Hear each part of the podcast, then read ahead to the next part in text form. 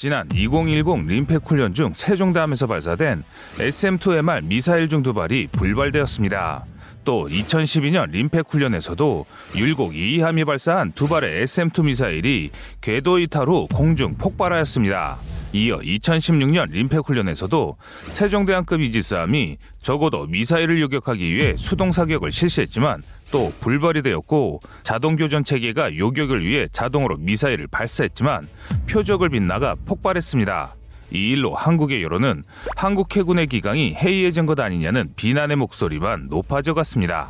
이후 조사를 통해 밝혀진 사실은 우리가 수입해온 미사일 분량으로 판명됐으며 이는 마땅히 개발사인 미국 레이션사에게 책임과 배상을 물어야 했지만 제대로 된 배상은 받아내지 못했습니다.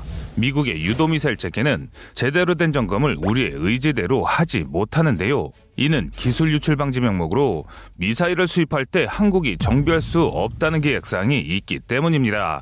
늘 그렇듯이 첨단의 무기 체계를 수입해 오면 우리 손으로 정비나 세부적인 점검을 하지 못하는 상태인데 이런 불리한 계약 조항으로 인해 한국 해군의 대표격인 세종대왕함이 전투불능 상태에 빠졌고 모든 화살의 끝은 한국 해군에 쏠리게 됐습니다.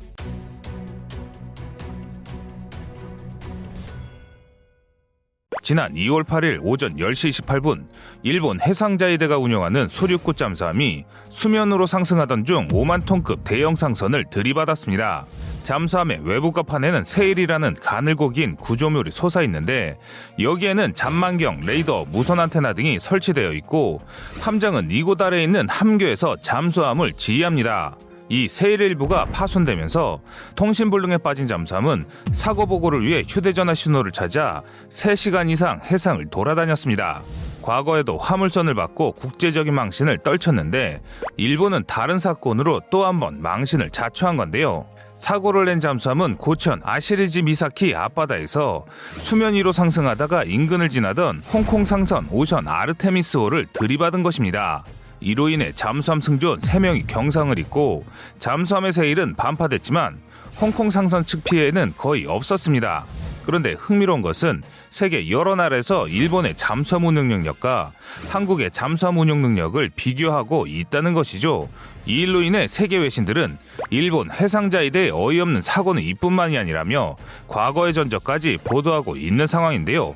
2009년 해상자위대 제2호위대 소속 구라마함이 한국 컨테이너 운반선 카리나 스타오를 들이받으면서 한국 상선은 우측 앞머리가 일부 파손되는 경미한 피해를 입었지만 전투함인 해상자위대 군함은 대파당해 11시간 동안 화염에 휩싸이면서 거의 전소하다시피 한 사건이 다시금 주목을 받고 있습니다. 잠수함은 일반적으로 소나를 통해 주변 환경을 확인한 뒤 수면 위로 상승하게 되는데요. 소류는 잠수함 상승 도중에야 잠만경을 통해 상선의 위치를 확인했다고 밝혔는데 이에 대해 일본 관방장관은 다음날 정례 기자회견에서 국민들에게 사과했고 야마무라 히로시 해군 참모총장도 반성해야 할 일이다라며 고개를 숙였습니다. 그런데 더 어처구니가 없는 것은 해상자위대 측은 이번 사고를 계기로 위성전화 도입을 검토할 방침이라고 밝힌 것입니다. 기초적인 잠수함 운영 규정을 준수해서 사고를 내지 않으면 될 일인데 그게 그렇게 힘든 일인지 앞으로 이런 사건의 재발 방지를 위해 위성 전화를 드리겠다고 하니 정말 우리 군과 대조적인 모습입니다. 그동안 해상자위대가 일으킨 사고는 1988년부터 현재까지 대외적으로 알려진 사고만도 총 19건에 달합니다. 이 사고들의 공통점은 모두 군대라고 보기에는 이해하기 힘든 훈련 부족과 기강회의가 원인으로 지목되고 있습니다. 이번 사고도 역시 그렇습니다. 전 세계 선박 자료를 관리하는 MarineTraffic 자료를 확인해 보면 오션 아르테미오스는 벌크선으로 총 배수량 5만 1,208톤, 길이 229m, 폭 38m로 등재되어 있습니다. 반면 2009년 취역한 소류는 길이 83m, 배수량 2,950톤급 잠수함입니다. 쉽게 말해 자신보다 10배 이상 큰 배를 발견 못했다는 것이 말이 안 된다는 것이죠. 잠수함에서 소나로 청음하면 머리 위로 갱음을 내며 지나는 암초 크기만 한 5만 톤급 선박을 탐지해내지 못했다는 사실은 사고라고 보기보단 오히려 일본자위대의 능력 부족이라 볼 수 있습니다. 이는 수면 부상 수칙과 안전 수칙을 무시한 참으로 일본다운 모습입니다. 한편 일본 네티즌들은 침몰하거나 인명사고가 있지 않아서 다행이다라면서 잠수함이 거대한 상선조차 탐지 못하는 것이 말이 되냐며 일본자에 대해 기강회의를 보여주는 망신스러운 사례라는 반응을 보이고 있습니다. 그동안 자국 언론을 통해 일본 잠수함의 우수성을 강조하며 대한민국 잠수함을 폄하하기에 바빴던 일본 언론들이 과연 이번에 어떤 보도로 빠져나갈지 기대가 되는 상황입니다. 해군력으로만 보면 세계 3, 4위를 다투는 일본 해상자에 대해 사고 건수 19건은 선체 노후화나 고장에 의한 사고가 아니라 해군력을 대표하는 최신의 함정들이라는 점입니다. 2008년 2월 19일 미사일 추적이 가능한 세계 최고 수준의 레이더를 장착한 일본의 최신 이지스함이 어선과 충돌하는 원시적 사고를 일으켜 빈축을 샀고 또 다른 이지스함 아다고가 참치잡이를 나갔던 7.3톤급 어선과 충돌하면서 민간인 인명 피해를 냈습니다. 사고 당시 해역은 파도가 거의 없었고 시계도 양호한 편이었는데요. 해외 언론들은 사고가 그렇다 치더라도 해상 여건이 좋았는데 이지스함이 민간인을 우선 구하려 하지 않았던 것이 국민을 지키는 자국 군대 이런 행동을 믿지 못할 정도였습니다. 통상적으로 제네바체 사협약과 국제법에 따라 바다를 항해하는 모든 선박은 군안을 당한 민간인은 국적을 불문하고 무조건 구조하도록 명시하고 있습니다. 그런데 일본 해상자위대 이지스함은 사고를 일으키고도 자국민조차 구조하지 않았던 것입니다. 이 사고는 발생 시간 1시간 30분 만에야 20화 시계로 방위상에게 보고되어 보고 체계의 허점을 드러냈습니다. 또한 1988년에는 도쿄 남부 요코스카 기지 앞바다에서 해상자위대 잠수함 유요시오급 오보남인 SS-577 나다시오가 어선과 충돌했습니다. 이 사고로 어선이 침몰하는 바람에 사상자 47명이라는 인명피해가 발생했습니다. 사고 시각은 한낮인 오후 3시 40분경이었고 해상자위대와 주일 미 해군기지가 있는 요코스카항 앞바다에서 사고가 발생한 것입니다. 그런데 사고를 저지른 잠수함의 지휘관들은 자신들의 실수를 은폐하려고 항해일지마저 조작했는데 결국 사고 당사자들은 재판에서 유죄 판결을 받았고 이 사건의 여파로 당시 방위청 장관이 사임했습니다. 일본의 어처구니 없는 정가는 이뿐만이 아닙니다.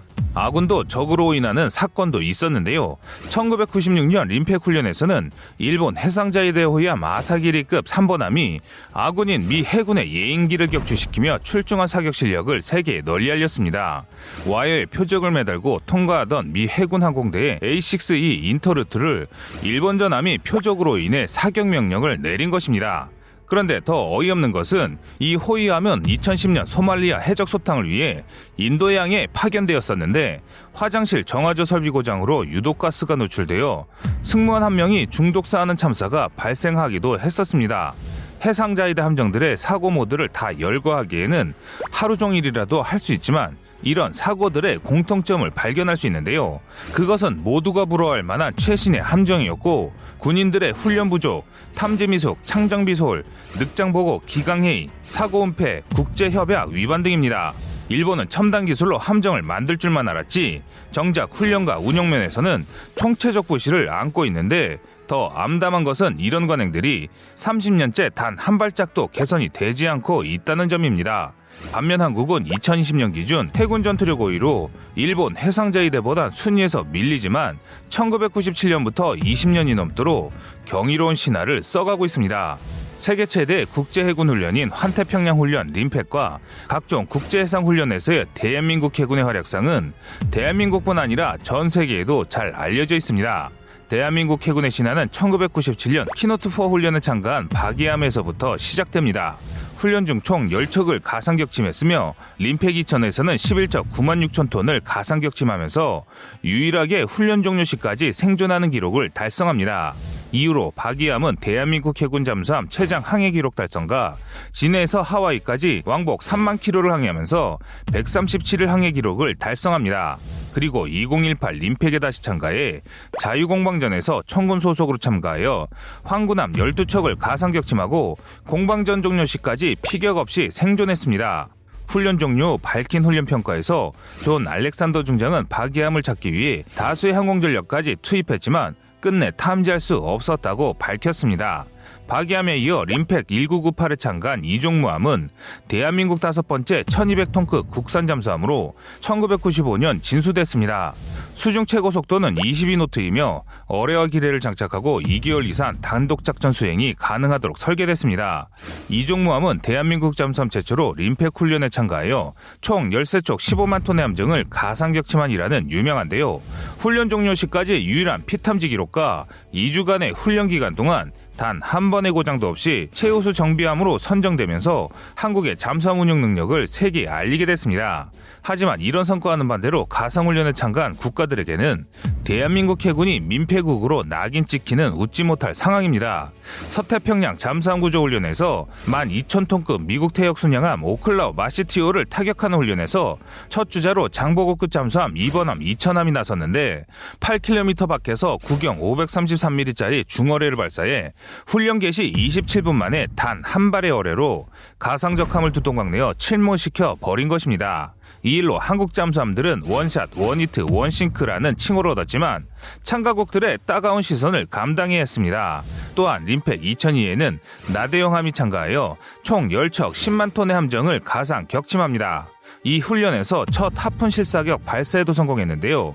그런데 이 사건이 의미 있는 것이 그동안 좁은 작전 구역을 배정받은 것과 달리 한국의 요청에 의해 작전 반경을 100제곱마일로 넓혔기 때문입니다. 이때부터 각국의 함정간 자존심을 건 추적과 회피가 시작됐고 P3C 오라이언도 훈련에 참가하는 등 실전을 방불케 하는 훈련이 이루어졌습니다. 결국 나대용 함은 16시간 만에 노출되어 가상 피격을 당했는데 그런데 각 나라들의 해군은 후속 지원 없이 이렇게 오래 생존한 한국의 잠수함을 보고 놀라했습니다.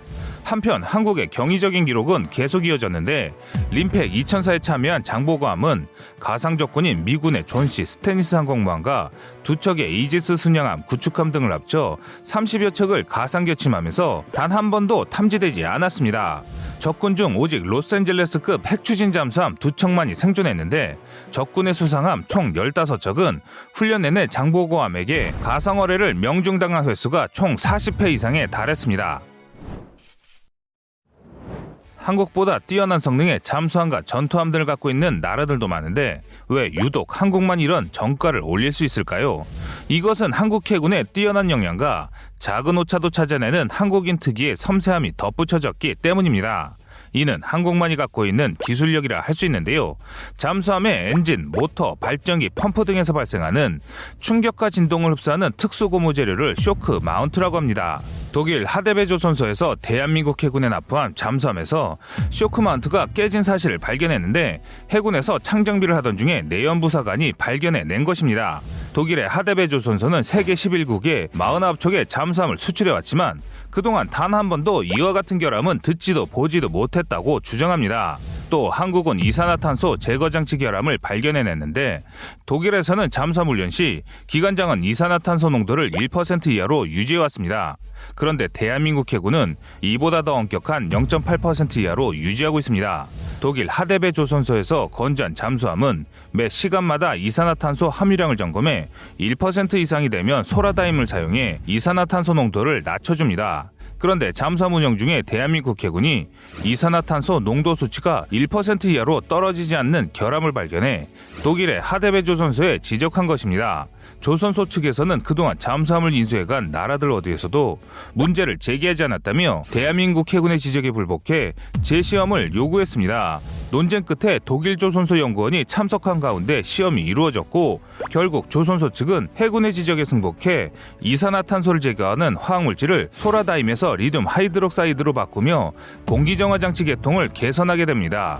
이후 독일 조선소는 왜 비단 대한민국 해군만이 이 같은 결함을 발견할 수 있는지에 대해 분석했는데 결국 그 원인을 확인할 수 있었다고 합니다.